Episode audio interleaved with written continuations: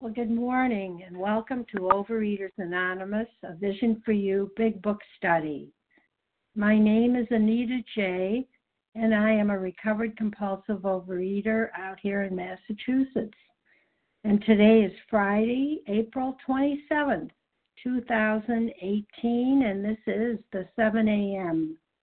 Eastern Standard Time meeting. Today we're reading from the Big Book and we are on page 55.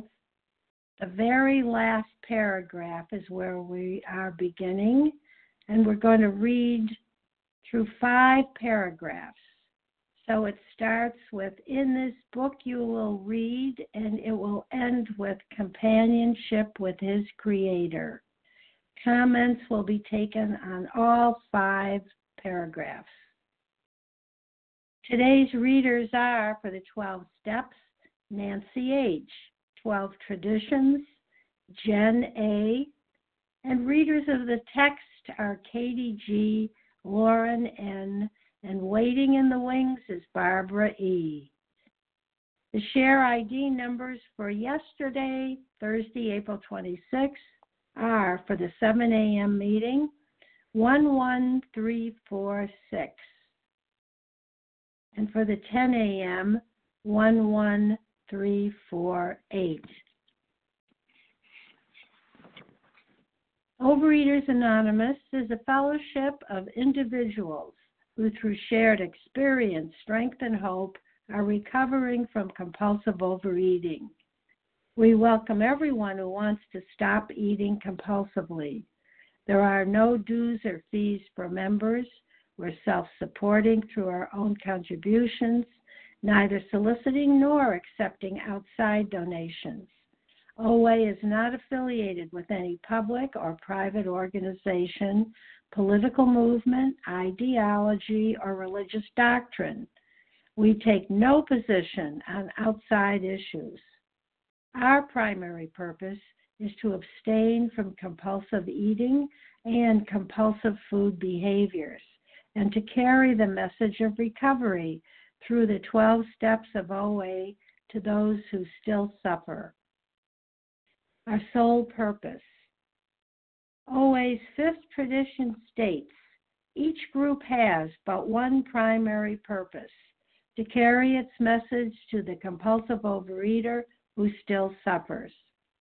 At a Vision for You Big Book study, our message is that people who suffer from compulsive overeating can recover through abstinence and the practice of the 12 steps and 12 traditions of Overeaters Anonymous. And I'll now ask Nancy H. to begin by reading the 12 steps. Good morning, everyone. This is Nancy H., a grateful, recovered compulsive overeater from Massachusetts. Happy to have a voice today. One, we admitted we were powerless over food, that our lives had become unmanageable. Two, came to believe that a power greater than ourselves could restore us to sanity. Three, made a decision to turn our will and our lives over to the care of God as we understood Him. Four, made a searching and fearless moral inventory of ourselves. Five, admitted to God, to ourselves, and to another human being the exact nature of our wrongs. Six, we're entirely ready to have God remove all these defects of character 7. Humbly asked him to remove our shortcomings. 8. Made a list of all persons we had harmed and became willing to make amends to them all. 9. Made direct amends to such people wherever possible, except when to do so would injure them or others. 10. Continued to take personal inventory, and when we were wrong, promptly admitted it. 11. Sought through prayer and meditation to improve our conscious contact with God as we understood Him praying only for knowledge of His will for us and the power to carry that out. And 12, having had a spiritual awakening as the result of these steps, we tried to carry this message to compulsive overeaters and to practice these principles in all our affairs. Thank you for your service and let, thank you for letting me um, serve. Oh, thank you, Nancy H. And I'll now ask Jen A. to read OA's 12 Traditions. Good morning, Jen A. from Colorado, recovered. Thanks for letting me be of service. The 12 tradition of Overeaters Anonymous. One, our common welfare should come first. Personal recovery depends upon OA unity. 2. For our group purpose, there is but one ultimate authority, a loving God as he may express himself in our group conscience. Our leaders are but trusted servants, they do not govern. 3. The only requirement for OA membership is a desire to stop eating compulsively. 4. Each group should be autonomous except in matters affecting other groups or OA as a whole. 5. Each group has but one primary purpose to carry its message to the compulsive overeater who still suffers. 6. An OA group ought never endorse, finance, or lend the OA name to any related facility or outside enterprise, lest problems of money, property, and prestige divert us from our primary purpose. 7. Every OA group ought to be fully self supporting, declining outside contributions. 8. Overeaters Anonymous should remain forever non professional, but our service centers may employ special workers. 9. OA as such ought never to be organized, but we may create service boards or committees directly responsible to those they serve. 10. Overeaters Anonymous has no opinion on outside issues, hence the OA name ought never be drawn into public controversy. 11. Our public relations policy is based on attraction rather than promotion. We need always maintain personal anonymity at the level of press, radio, films, television, and other public media of communication. 12. Anonymity is the spiritual foundation of all these traditions, ever reminding us to place principles before personalities. I pass. Thank you very much, Jen A. How our meeting works. Our meeting focuses on the directions for recovery described in the Big Book of Alcoholics Anonymous. We read a paragraph or two or five, as it goes today, from the literature, then stop and share on what was read. Anyone can share, but we ask that you keep your sharing to the topic and literature we are discussing, and that you keep your share to approximately three minutes. Singleness of purpose reminds us to identify as compulsive overeaters only.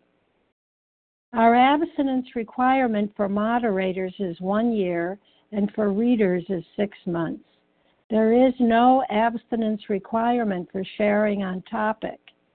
This meeting does request that your sharing be directly linked to what was read. We are sharing what the directions in the Big Book mean to us. So to share, press star one to unmute. Once you are done sharing, let us know by saying pass and then press star one to mute your phone. In order to have a quiet meeting, everyone's phone except the speaker's should be muted. So today we resume our study in the Big Book and we are at the bottom of page 55 which begins uh, In this book you will read, and we'll be reading through five paragraphs ending with companionship with his Creator. Comments will be taken on all five paragraphs. And I've asked Katie G to get us going. Good morning, Katie. Good morning, Miss Anita. Good morning, Fellowship. This is Katie G., recovered compulsive overeater, anorexic, and bulimic in Boston. In this book, you will read the experience of a man who thought he was an atheist. His story is so interesting that some of it should be told now. His change of heart was dramatic, convincing, and moving. Our friend was a minister's son. He attended church where he became rebellious at what he thought an overdose of religious education. For years thereafter, he was dogged by trouble and frustration, business failure, insanity, fatal illness, suicide. These calamities in his immediate family embittered and depressed him. Post war disillusionment, ever more serious alcoholism, impending mental and physical collapse brought him to the point of self destruction. One night, when confined in a hospital, he was approached by an alcoholic who has known a spiritual experience. Our friend's gorge rose as he bitterly cried out, If there is a God, he certainly hasn't done anything for me. But later, alone in his room, he asked himself this question Is it possible that all religious people I have known are wrong? While pondering the answer, he felt as though he lived through hell. Then, like a hmm. thunderbolt, a great thought came. It crowded out all else. Who are you to say there is no God? this man recounts that he tumbled out of bed to his knees. In a few seconds, he was overwhelmed by a conviction of the presence of God. It poured over and through him with the certainty and majesty of a great tide at flood. The barriers he had built through the years were swept away. He stood in the presence of infinite power and love. He stepped from bridge to shore. For the first time, he lived in conscious companionship with his Creator. Whew, what a privilege. Um, yeah, I mean, I can relate so much to this gentleman um, being rebellious at life, um, you know, hating everybody. Rebellious means resisting management or treatment. Like I was the manager of you and everybody else and my family um, and my finances, and um, I was just a huge controller. And what did it lead to? What did it lead to? Trouble, frustration, calamities, immediate um, uh, suicide, serious uh, food addiction, impending mental. Yeah, me too. And um, what what was really struck to me this morning was that I, you know, this resentment that he gets. If there is a God, he certainly hasn't done anything for me. Is it, you know?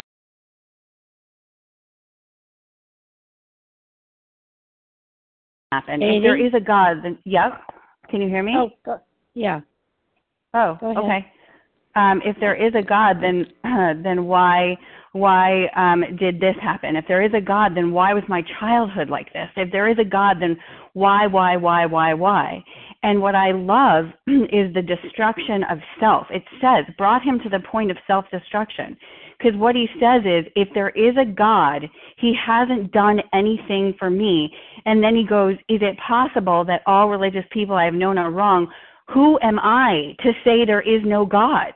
So all of a sudden, there was destruction of self, right? Like all of a sudden, total defeat. And he, I didn't have this kind of experience, but all the capitals, presence of God, infinite power and love, he is unblocked for the first time or for a time, and he's able to get to God. And although it has been a slower process for me, and I want to be clear, like I didn't get to that point, I didn't feel God, I didn't, you know, bask in the presence of God until I did the steps, right? Because I need to engage in spiritual surgery. I need to be completely reoriented. And what has happened is all of those horrible things, right, that happened into my childhood my the story of my childhood has changed and i don't look at my parents and and all of the things that they did to me and i see all of the things that my parents did for me even though they were human beings who failed right and all of the horrible things that happened to me were opportunities to see where God had taken care of me. And there was a huge, huge shift where I moved from a victim of everything happening in my life to a woman of honor, dignity, and grace, God willing, and taking responsibility. And that is what happens, my friends, when we go through the steps, when we have an entire, when we have a plan of entire abstinence and working the 12 steps. You know, and if you're, you know, if you're standing on the bridge and your pants are on fire because you're in pain, we have a solution for you, and that solution will bring you to God. So I'm going to keep showing up one more day, and with that, I do pass. Thank you so much, Katie G. All right. Who else would like to share on these five paragraphs? Janice H. Wait, Janice? Okay, hold on just a minute. Janice M. Barbara. And Barbara Vasa. Oh. Barbara I know. I heard you. I, I I think I have missed some people, but um, was it Janice M or Janice PM? And then did I hear Harlan? Thank Kim you, Anita. G? Janice PM. Yep. PM. And um, Kim, Kim G and Barbara E and Vasa O. And who else was in there? Nancy Uh, H. Larry? Nancy H and Larry. All right, that's a nice beginning. Nancy H and Larry. All right, Janice PM followed by Harlan. Good morning. Well, good morning to you, Anita J. This is Janice PM from Massachusetts. Well, this is a story, yes. Now, remember, I have to remember when I'm reading this, this is, you know, step two, um, as far as I, I, I studied. This is step two, and, you know, it's talking about this man. He's given us um, an example of an atheist Now, he w- thought he was an atheist, and the previous paragraph told us, you know, open up our minds and we'll get on the broad highway, whether we're agnostic, whether we're atheist, whether we're a believer, or whatever. But this man thought he was an atheist. So he started to rethink in his mind when it says his change of heart that means, yeah, you know, he's starting to open up his mind. He's becoming willing to believe that, mm, you know, these people, you know, um, are probably right after all. And um, his change of heart, which means that his willingness um, was dramatic and convincing um, and moving. It was suddenly. Um, you know so now um he he's in the hospital. And this is a this is a, a minister's son so he was very rebellious. His mind was closed because of the way he thought. You know he couldn't get these new ideas. So you know the calamities the disappointments the disasters you know embittered him. Embittered means he had some bitter feelings. Um and he was you know he was depressed. He was downcast um, disappointed. Um, but he had a spirit, he said, a spiritual experience. Well, what it says here, um, he, who had known a spiritual uh, experience, he was approached by an alcoholic who had, you know, a spiritual, who was known to have a spiritual experience. It really wasn't him. He was the most important thing here with this atheist is he started to be willing to open his mind to rethink, to have a change of heart.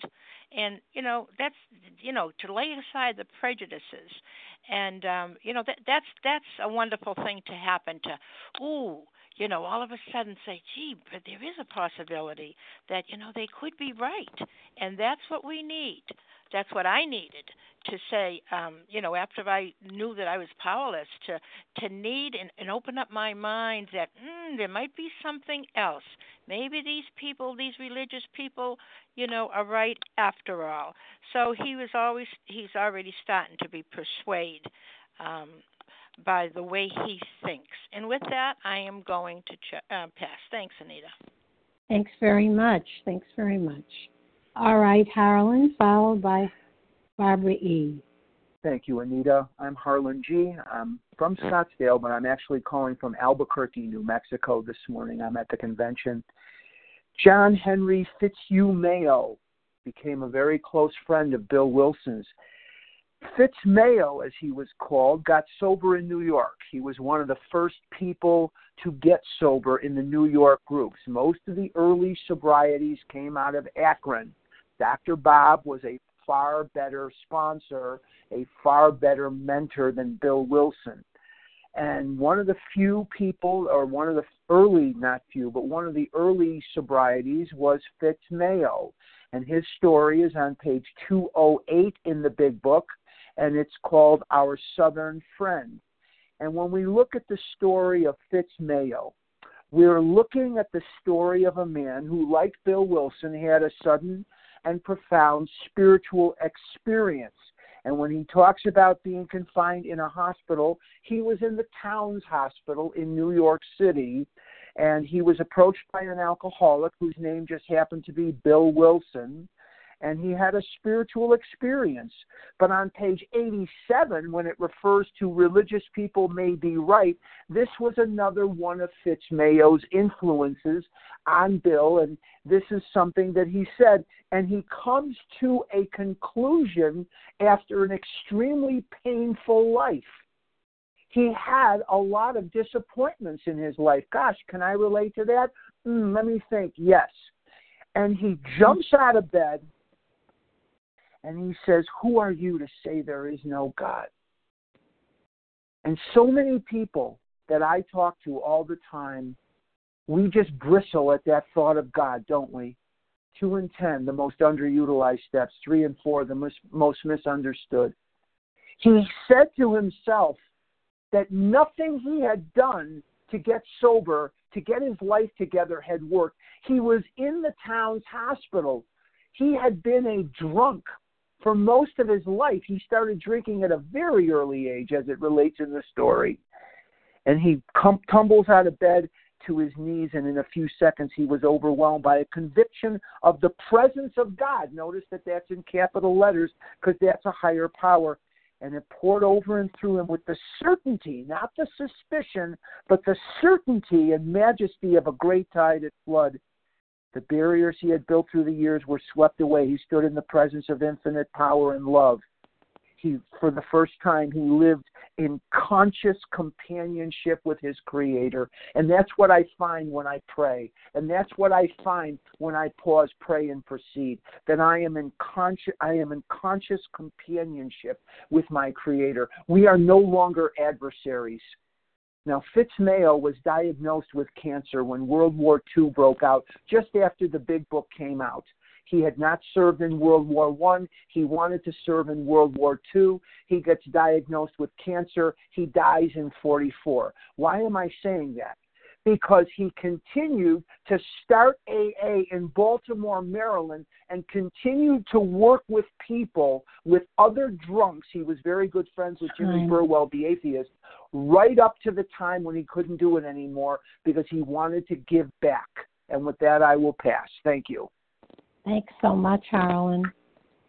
Uh, Barbara E., followed by Vasa. Go ahead. Barbara E., press star one. Can you hear me now? Yes, thank you. Oh, oh, I was having a lovely conversation with myself. There is so much, so much in these paragraphs, and only three minutes to talk about them. Wow. A referral from a satisfied client is a valuable seal of approval.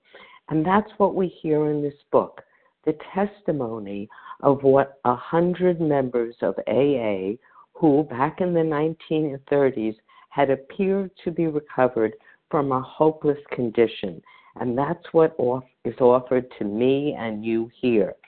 But the concept of my needing to accept the premise that I was in need of a higher power source outside my finite self was hard for me to swallow. That's why at first I always skimmed this chapter. I was told that I could act as if I believed. I didn't actually have to believe. So it was no surprise my recovery in OA was a spotty one. I was concerned with my recovery, but not with yours. And I was concerned with working some of the steps thoroughly, but not all of them. It was hardly for a person like myself, a scientifically oriented person who didn't think I needed faith in anything except for the power of me. Um, so, what did I have to do? I had to look for the faith within. I had to crack open that rock that was obscuring me from having a faith a faith in something that was beyond my intellect and my reason. I had to actually look within my heart, and my heart was a rock. In this book, I read that the seed of faith is within everyone, and I must have that faith and an, and an ideal greater than myself to stop being the manager and give over my control. That divine spark that I talked about so, what mountain was there to be cracked open? It was indeed the, the rock of my heart. That rock had to be crashed so that I could open the, the mountain of my ego and give it up. It had to be cracked open, and I had to truly believe, not just act as if I believed. I had to be brought to God. God is or God isn't. With faith, we can do everything. The answer is that one must have faith in an ideal greater than oneself, Barbara, and a crucial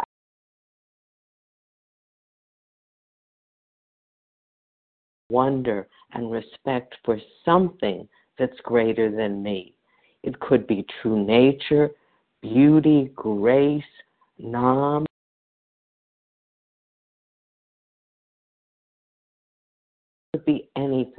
But just know it wasn't me. Whatever we called it, we all wanted to. Oh, thank you. We all wanted to move together to get to the top of the mountain. Have a beautiful weekend, my friends. I pass.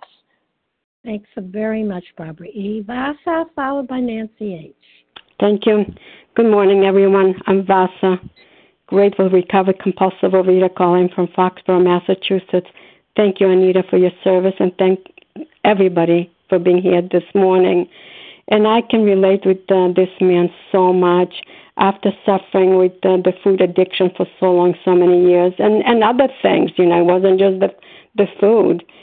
And uh, I can identify with this man because I am a minister's daughter. And I grew up with a lot, a lot of religion, and I also grew up in a communist country for 15 years. So I had a lot of mixed messages in my mind. And uh, I remember, you know, giving up on God when I was like 19 years old because, you know, whatever was going on home in my home, I remember praying to God, please come down, help us, you know. He wasn't coming, so I said, well, all right, then you must not be there. Well, I I I get I thank God that I had this food addiction. I mean, I, I, when I had it, it was not fun. I hated it. You know, I wanted to put it down. But this what brought me on my knees to to surrender. And uh, again, I had a woman that was in uh, OA for a couple of years, a friend of mine, and she introduced me to a higher power that she knew. You know and I said, whatever, whatever. But I was just so sick and tired of being sick and tired. And I was just so willing and ready to surrender. I've said it to God, to the 12 steps. I just didn't care who I surrendered as long as I didn't have to do it by myself any longer. I mean, it's not like I did it by myself. I did all those other things that other people did. You know, my doc- I did what the doctors told me. I went to the Weight Watchers. I went to Glorious. It's not like I did it by myself. But with all the things that I found out there, it just was not working until I came to Overeaters Anonymous. I had no clue, as I've said many times, about the allergy. I had no clue about the mental obsession. I had no clue I could surrender. How could I surrender to something that I cannot see, I cannot touch? I felt like I needed to have a proof, you know. Well, my sponsor said, just do it anyways, you know. And what happened to me, uh, this man was in the hospital, but he had the spiritual experience. And I came from my first meeting, and I had in my bathroom. I locked the door, shut, you know, locked the bathroom door. I didn't want my husband or my kids to walk in and find me on on my knees in the bathroom or all the places I should be in church praying, you know. And that's when I, on my knees, I humbled myself, and I said, God, I surrender with the food. I surrender. I can't. Um, my time is up. I'm not gonna. I'm gonna. Um, I surrender. That's when I have my big spiritual experience, and I will. I will continue this next time. Thank you, and I pass. Continue part two tomorrow. No, not tomorrow. Thank you. Thanks very much, Vasa. Nancy H. Followed by Larry. But I hear some background noise make sure everyone's muted except Nancy H. All right, go ahead, Nancy. Good morning. This is Nancy H. again from Massachusetts. Very grateful, recovered compulsive overeater. And we're looking here at a man who had really, he was an atheist. He had, didn't want a thing to do with God. And, you know, when this great thought came to him, which I think was divinely inspired, um, he got to change a little bit of his attitude. And when he stepped from the bridge to shore, now he's willing to believe. And this is step two, and it's telling us that all, we all we need is a willingness to believe.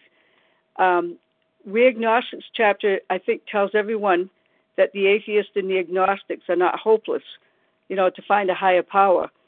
And when he says he was overwhelmed by a conviction of the presence of God, that's a spiritual experience. And um, on page 567, they also tell us that Many of us have had spiritual awakenings that come gradually. In, in his case, it was a thunderbolt lightning. So now his belief in a higher power is going to allow him to go on with the rest of the steps. And I really believe that anyone who thinks that they can't have this program because they're atheist or agnostic after reading this chapter, would be convinced that, gee, maybe I should give this a try. Maybe it's not hopeless for me. So I think that this man here is a perfect example of someone who had given up on God and who now could find a God in his program. And, and he went on and finished the program. And thank you, God, this is what hit him to allow him to um, go on. So I think I'll pass with that. Thank you for letting me share. Thanks, Nancy. Larry K., you are up. Good morning, Anita. Thanks for your service. Um, Larry K., recovered compulsive reader from Chicago. Yeah, many of us, um, you know, arrive here. We we don't, you know, we don't have a good necessarily a good no a good uh, relationship with any higher power. Maybe no relationship at all. Maybe we have some bad feelings about God. You know, this guy had a change of heart. It's about a spiritual surrender. There's two surrenders. The surrender is in, in the first step in your powerlessness. We we put down the food 100%. There is a spiritual surrender, and it takes what it takes to bring us to our knees. And surrender is at the heart of all spiritual practice. No, no path is more powerful or profound. You know, but what does it mean to surrender? And, and more importantly for me, what does it not mean? And I think surrender is often misunderstood. It, you know, we boil it down to a few affirmations about letting go, and then it's misused as a sort of self-help instruction. But you know, in my misunderstanding, in my trying to do surrender with my mind, like we do everything else, we, you know, what I did? I drained surrender of the true miracle that it is. You know what surrender is not? It's not a failure or defeat. It's not a punishment. It's not even a decision to let go. And it's certainly not a task that we can do or accomplish with our mind, nor is it a state that we can will ourselves into. That's what I'll do. I'll will myself into it. And it's not a decision to be comfortable with the status quo. That's not surrender for me. It's certainly not an ending. What surrender is for me every one of us at some point in our lives, you know, we encounter these situations that rocks our foundation of who we are and who we think we can be, what we can bear. And sometimes it's a situation we've been living with for a long time. And sometimes it might be a sudden event that overwhelms us. And, and, and our usual coping strategies are utterly useless with it. And while the content may differ, what these experiences you know, share is the power to bring us to our knees figuratively and often literally as well, and the power to change us. That's what this guy experienced. Surrender for me happens when we know we don't know anything anymore, and certainly not anything that can help us. And it arrives when we know that we can't think or see our way through where we are. So, in true surrender, just wrapping up, we don't know if what's to come will be better, worse, or, or more comfortable, or even less comfortable. All we know is that we can't do it this way, the way we've been doing it, not for a moment longer. And then surrender happens when it can't not happen. Thank God for this program. With that, I'll pass. Thanks. Thanks, Larry. Uh, before I take names, just to remind you, those who tumbled out of bed late this morning, we started at the bottom of um, page 55, beginning with uh, In this book, you will read, ending five paragraphs later with companionship with his creator. So, who would like to continue? Nancy P. Nessa R. Nancy P. Just a minute. Craig and F. Nessa R. Craig F. But Craig. who was the woman before Craig F? Julie S. Melissa C. Oh, Lauren N. okay, Carmela- Judy F. And wait a minute, and Melissa C. Thanks. Sarah Uh, M. J- Okay, I hope we can get to all of you. Just a minute. And, and Lauren N. I've got you in there, Lauren. We'll see. I hope we can Thank get you, to Anita. Jeannie F. I don't think we're going to get much further, but I'll put you in. Is it Julie F? It's Jeannie. Jeannie F. Okay, I'm not sure, Jeannie. All right, Nancy P. I'm sorry, moderator. Julie Julie S was in there long before all these other people. Hey, hey, keeper of the people. oh, I had asked. I didn't hear. Okay, I'll throw her in the middle. Julie S. or S. It's Jeannie. It's Jeannie, not Julie. And Yeah, thank you, yeah. Child Age. Oh. This is um, now taking up a about lot of Juliet. I'm time. sorry. I was talking about Juliet. I don't think there is a Juliet. Okay, okay, look at, I think I'm just going to keep going here because we're now taking up some time for a speaker. Nancy P. followed by Melissa C. Go ahead, Nancy. Hi, can I be morning. heard?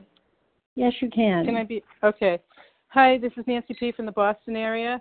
So this is excuse me, profound for me. I um I um wait, I'm just setting my timer. I'll make it 2:45. I've got it. Um, I've got it. Go okay. ahead. Oh, all right. Um so um so I came, you know, I was truly once again life gave me another opportunity to find God and out of the many this time I felt like I was backed up against the wall and I called my friend and she said, "You must be calling about vision."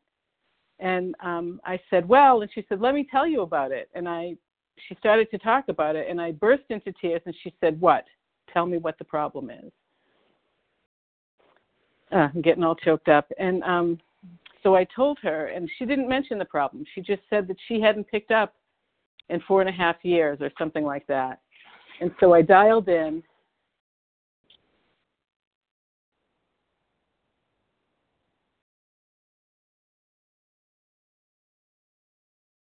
Nancy. Nancy, what happened to you? Hello, am I there? Now you are, yes. So you Oh, dialed sorry. in.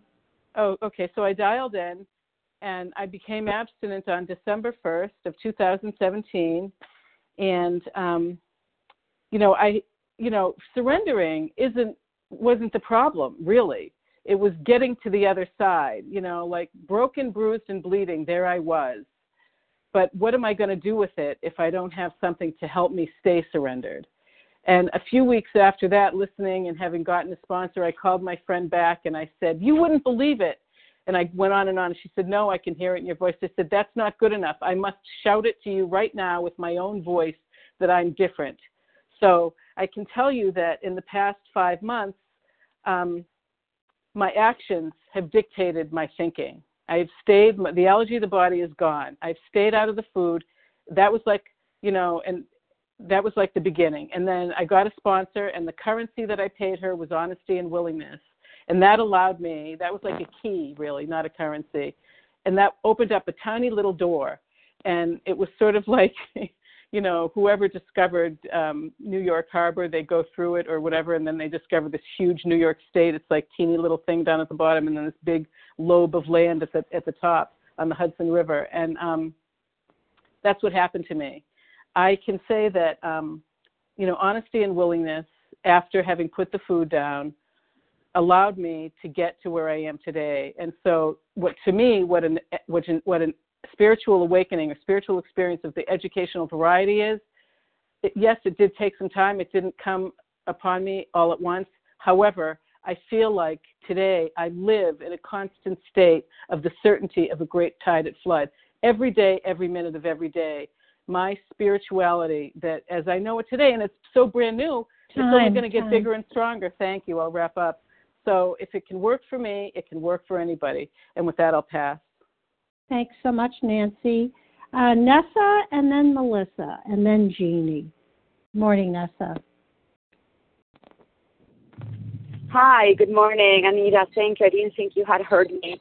Um, my name is Nessa R., and I am a recovered compulsive overeater in um, Toronto, Canada. Um, so this man's experience is, is not like my own. Um, I never really had that uh, bolt of lightning um, to wake me up and make me aware of the presence of God. My my experience was more gradual, but I also uh, never doubted God's existence. I was never uh, mad at God. The difference for me was that I never really felt the presence of God um, in my life.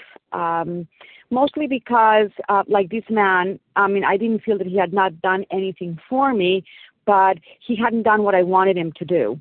You know, I had a whole list of chores for for God to do. I treated God like He was my employee, like my errand boy.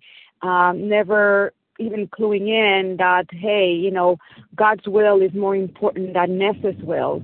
Um, you know, I only became aware of this and aware of His presence in my life through working the 12 steps. You know, putting the food down, which was a, a, a little mini God, um, and that blocked me from the real God, and um, the other steps that um, removed the, the second block, which was myself. And now I feel the presence of God, and and um, mostly, I mean, not through step 11, prayer and meditation, but really in step 12. You know, step 12 is when I get to actually do God's will, which is being of service to being of service to Him and to the people around, around me. Um, there's a passage that I really love. Um, I think it's uh, page 19, and it says, um, a much more important demonstration of our principles lies before us in our respective homes, occupations, and affairs. So, you know, working step 12, being of service to others, helping others, um, not only in program, but in my community, um, in my work, and in my own home. This is where I feel God's presence the most. And this is what gives my life the most meaning, the most satisfaction, the most joy. All the stuff that I was looking for all those years, there was in the food and pursuing, you know, material um, achievement, I guess. Uh, this is what I have found the presence of God in step 12, which obviously I could not have gotten to um, unless I um, did the, the first 11 steps um, in entire abstinence. And with that, I pass. Thank you. Thanks, Nessa. Uh, Melissa C. and then Jeannie F. Morning, Melissa. Hi, good morning, Anita. Thank you for your service. Um, Melissa C., recovered compulsive overeater in New York, and you know, I'm just I'm having um, I'm laughing because I'm thinking about you know my role as a teacher and how sometimes there's like a million hands that go up and everybody wants to be called on, and the kid that doesn't get called on feels sore. And um, I'm just grateful that you called on me this morning. I really I want to to share. Um, you know, yesterday there was talk about um, that you know this broad highway, joining us on this broad highway, and that you know, and that the problem is is that many people don't necessarily follow the path so that they can get on this broad highway. And um, you know, today we're we're talking about having that profound change of heart. And um, as someone that gets the opportunity um, and the privilege to work with lots of people, um, seeing the profound change of heart, oh my gosh, because it never fails to happen. When people actually thoroughly follow the path and you see the spiritual awakening, you see them go from bristling and angry and cursing God to having this newfound companion. Um, it's really, it's it's just the most beautiful gift of all. And you know, for me, that experience occurred in in measured doses. It wasn't it wasn't that all at once like this man experience. I too had a world of hurt, a world of reasons why I hated God or cursed God's existence or doubted God's existence. And then I remember one day listening to this meeting. I had already decided that I was going to follow what you folks were telling me to do because you sounded like you had what I wanted. And um and I heard something on this line. We were talking about fear, and I was so owned by my fear. I felt like I had every right to be afraid. And if you lived the way I lived, you'd be scared too. And I and and I heard talking about fear and saying that it was um, like a thief, you know. And um, and I remember coming out of my mouth was, "Who are you to tell me I can't be afraid? Who are you to tell me I'm not entitled to my fear?" And it was like in that moment I heard God say, "So you want to be entitled to your fear?" And and that was like one a God moment for me. And and then it's just, you know, it happens. It happens um, every time I took more action. Every time I was willing to open my ears, listen, take direction. I began to feel the nearness of my Creator, and and that's what I get to see in people that I work with, and it really is a joy and a privilege. Thank you. With that, I'll pass. Thanks so much, Melissa. Uh, Jeannie F. and then Craig F. Good morning, Jeannie. Hi, this is Jeannie S., compulsive overeater in New York. Um, I think that this is really this. I have to say that this um, part of the book very much speaks to where I was at when I first came into program, and I have I went through years of experience and exploration with with a lot of this. I I had a teacher once who used to say, "There's nothing more irrelevant than the answer to a question no one is asking," and for me, I didn't have a question at a certain point. I just had an opinion, and my opinion was that there was, you know, where he says here, "Who are you to say there is no God?" My opinion was if there's any kind of a God in this world, well, who needs this God? Because look at this world. I didn't believe that there was a personal God that cared about people. I believed that there was a power greater than me because I didn't make the sun rise, but I didn't believe that it was personal and cared about people until a friend of mine who was a 12 step person, she asked me, Are you willing to be will? She asked me if I was willing to believe there was, you know, did I believe in a higher power? Yes, I don't make the sun rise. Do you think it'll help you? No. Are you willing to to to believe it'll help you? No.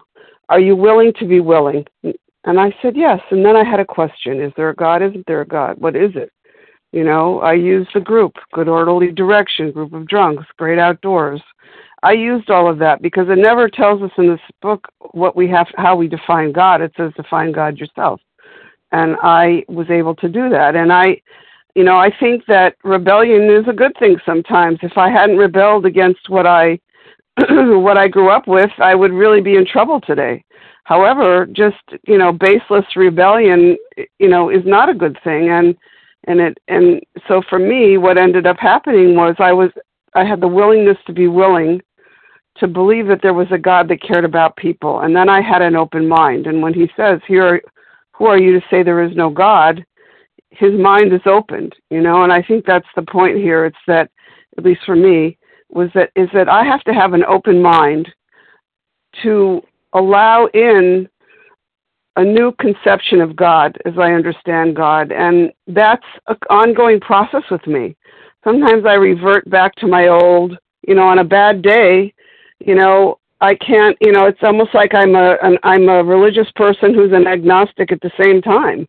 On a good day i have a relationship a clear relationship. And so if you're if you're struggling with all of this or it sounds too religious to you or whatever you don't have to worry about that. All you have to do is say you know is have the willingness to be willing to consider that whatever you've been doing that isn't working for you that the willingness to be willing that maybe you know i let me put it this way. I was willing to be willing that to consider that maybe i had come to the wrong conclusion. Mm. thank you. Thanks so much hi my name is my name is vicki uh, can i share? I, wait i have four or five names already vicki oh so sorry sorry. Yes. that's okay. I'm glad everyone's so eager. Craig f. and then uh, lynn. Craig good morning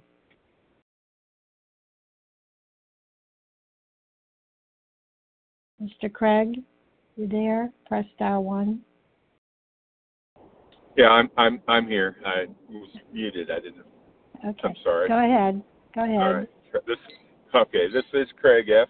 Recovered in Tulsa, Oklahoma, and uh, driving down the road. Um, the uh, this story, the our Southern friend uh, here, and then any story later on, I would I would sit for years and big book meetings and listen to this story thinking, yeah, I want that. You know, I want that I want that spirit of God to hit me like a like a wind and and blow away everything and you know, and I, I would think to myself, it, it was my character defects, my uh, procrastination, my perfectionism uh, that were keeping me from, uh, and my ego that was keeping me from doing the steps you know, I, that's what I thought, and that I uh, uh, that if I would have this experience, this spiritual experience, then I'd be willing to uh, do the steps. I'd be willing to surrender more completely to the program. Uh,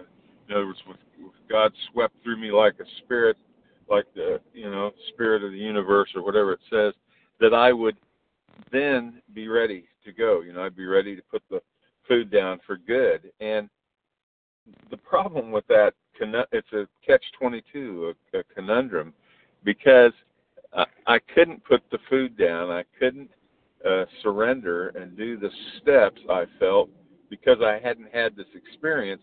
But the program tells us it's the other way around. You know, in, in the 12th step, it says, having had a spiritual experience as the result of these steps. That it's the result of the steps.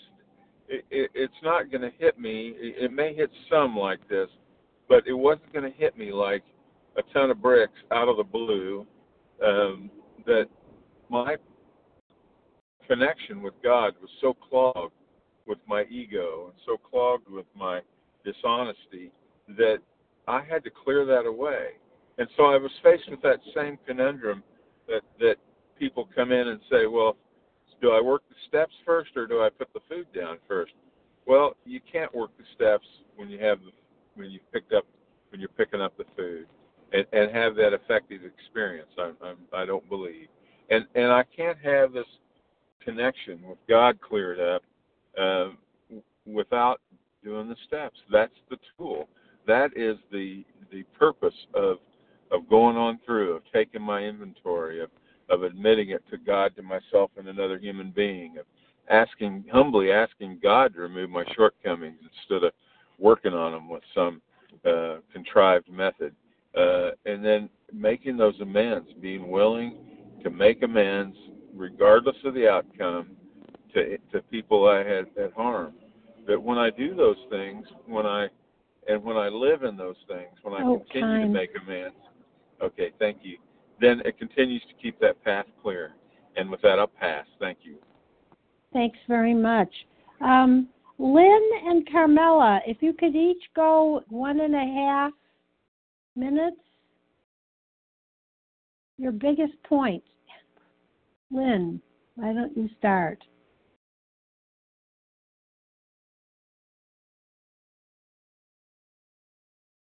How about Carmela? Do you mean do you mean Lauren N? Lauren N. Yes, Lauren N. Yes. Can you Thank make you, a- Anita. Yes, I'll do quick, quick.